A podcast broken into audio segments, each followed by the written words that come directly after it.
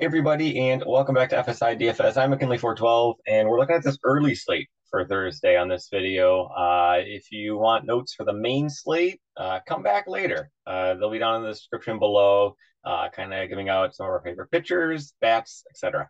Um, you know the deal by now. Uh, but for now, just this video is going to be focusing on the main slate or the early slate, and no other concerns that we have to be paying attention to, but it is pretty ugly in terms of uh, the pitching side. So you kind of have your two best pitchers going up against the two best offenses. You also have arguably your two worst pitches pitchers going up against the two worst offenses. Uh, so it always makes for an intriguing slate on how ownership breaks out with all of this. Um, but yeah, so we'll start up at the top and go right on down. Kershaw, he is coming off the IL, so major concern. Had back issues. Uh, so would not shock me if he only goes like 65 to 75 pitches, somewhere in that range. Uh, and at 10.4K, if I'm only going to be getting uh, 65, 70 pitches, and he's on the road going up against the Mets, 10.4K is a pretty steep price tag, and I think I'm going to be uh, putting him down on the tier list uh, because of that. Chris Bassitt, uh, he's got one of the better strikeout rates on the slate for the whole season. However, looking at his past six games, one strikeout, two strikeouts, four, four, five. Uh, it has been pretty rough, and now he's going up against the Dodgers. Uh, and if you're not able to strike out uh, guys as of late, and you see the Dodgers at the plate, uh, that's a little bit concerning. So 10K for Bassitt against a team that just doesn't strike out when they get the ball in play. They're one of the best offenses or the best offense in all of baseball. Uh, Bassitt is a risky play today. Uh, and then we're already down to Johnny Cueto being the best of the remaining options. So you kind of see quickly how uh, pitching looks pretty ugly on this slate. Johnny Cueto, uh, he's going up against KC. He's faced them twice so far this season. He's only allowed two earned runs. Pretty good. 11 strikeouts in those two games. Uh, so Cueto at home, you know, he has worse home numbers so far this season.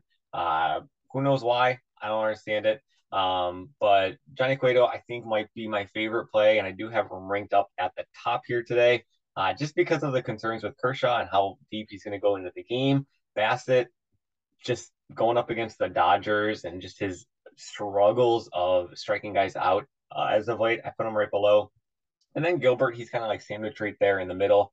He's a righty. He's going up against Detroit. We've been targeting righties against Detroit. I mean, I feel like the whole industry is targeting righties against Detroit uh, as, I mean, pretty much the whole season essentially. Uh, but has Gilbert really instilled any confidence in what he can be able to do as of late? Nope. He's kind of going with the Bassitt route in that he had this decent-ish strikeout rate for the whole season, but lately it has just disappeared. Two strikeouts, two strikeouts, two strikeouts, four, or five. There we go. And now we're seeing what he was doing kind of earlier on the season. Six, seven, eight strikeouts. Uh, but just it hasn't been there as of late. Maybe Detroit uh, is his way to get back on track. But we kind of sandwiched him in the middle. The remaining guys, uh, Rodriguez, Mengden, and Espino and Waldichuk. I put it uh, Erod up at the top, going up against Seattle. He's probably got the toughest matchup, so like I don't really want to put him up at the top, but you know everybody else, who else are you gonna put up at the top? I don't know. Uh, but Rodriguez, he has had some better form as of late. You know, he's only allowed one or fewer run runs, and I mean, essentially his past four starts. I mean, yeah, he started against Tampa Bay, but it was ugly we're just gonna throw that one out the window. Um, but yeah, you know, he has done well as of late. Strikeouts have kind of been there a little bit. 7.1K. If you want to throw a dart out there, sure, go for it. Uh, pitching on this slate is just ugly all around. Mengden, he was a bullpen guy um, when he was with Kansas City. He just got the call up back from the minors. Uh, so he is starting today. He is a starter down in AAA, so it wouldn't shock me if he is able to go four or five innings. But I'm not. I don't expect him to have like a super long leash. Uh, so I'm kind of fading him there. Espino, not really too interested in. Waldichuk, he is interesting. I do have him right behind Erod. You could even put him up at the top if you really wanted to. He had some big strikeout numbers uh, in the minors. He was in that 30% uh, range, that elite 30% strikeout range um, that we strive for. So Washington, they don't strike out a whole lot uh, as a team, but still, when they lost Juan Soto, when they lost Josh Bell, uh, their offense took a serious hit. So if you want to take like a near min price uh, pitching salary against a team that you know the offense that's really been struggling, sure, no problems with that. Uh, salary is not going to be really an issue here on this slate, though. So do what you wish. Uh, but yeah, pitching is pretty ugly, all things considered. Turning to the bats, uh, the White Sox and the Mariners, I think they're your top two. You could even kind of throw Oakland in there if you really want to, going up against Espino.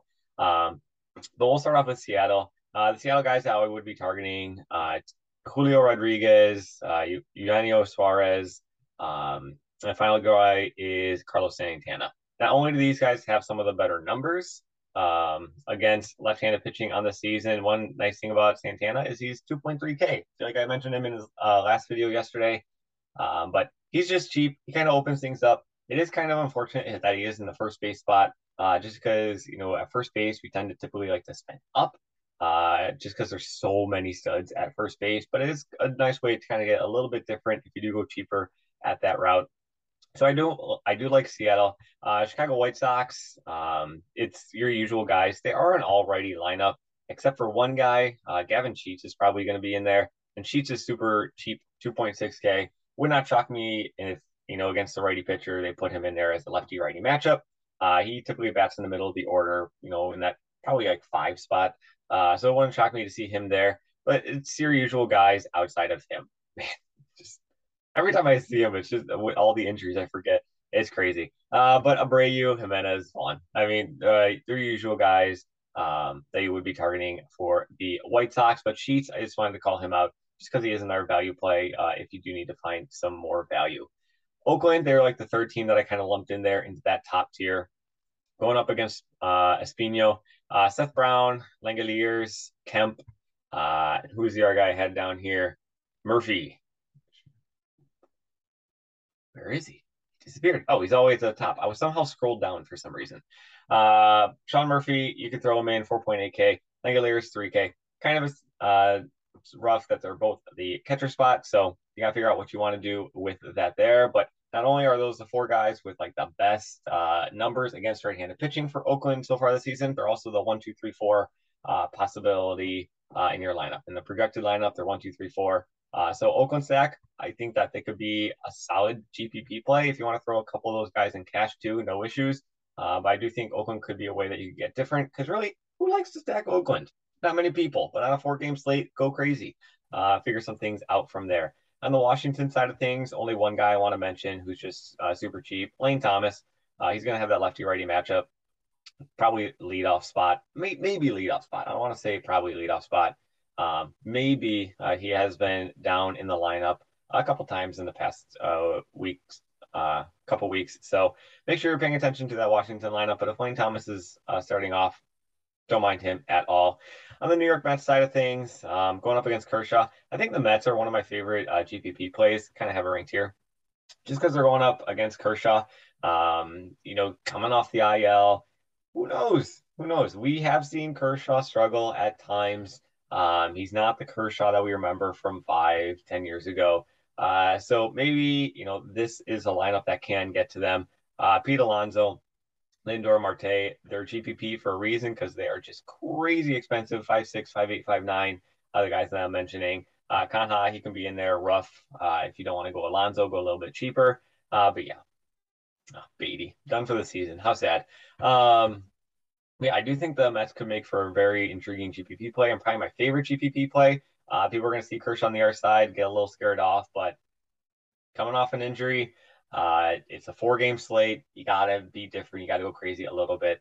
Um, but yeah, so that kind of wraps things up for this early slate. I don't think there's really too much issues with salary. Uh, pitching is just ugly. I mean, it can make a case against pretty much everybody on this entire slate. Actually, I think I can make a case against everybody on this entire slate in the pitching department.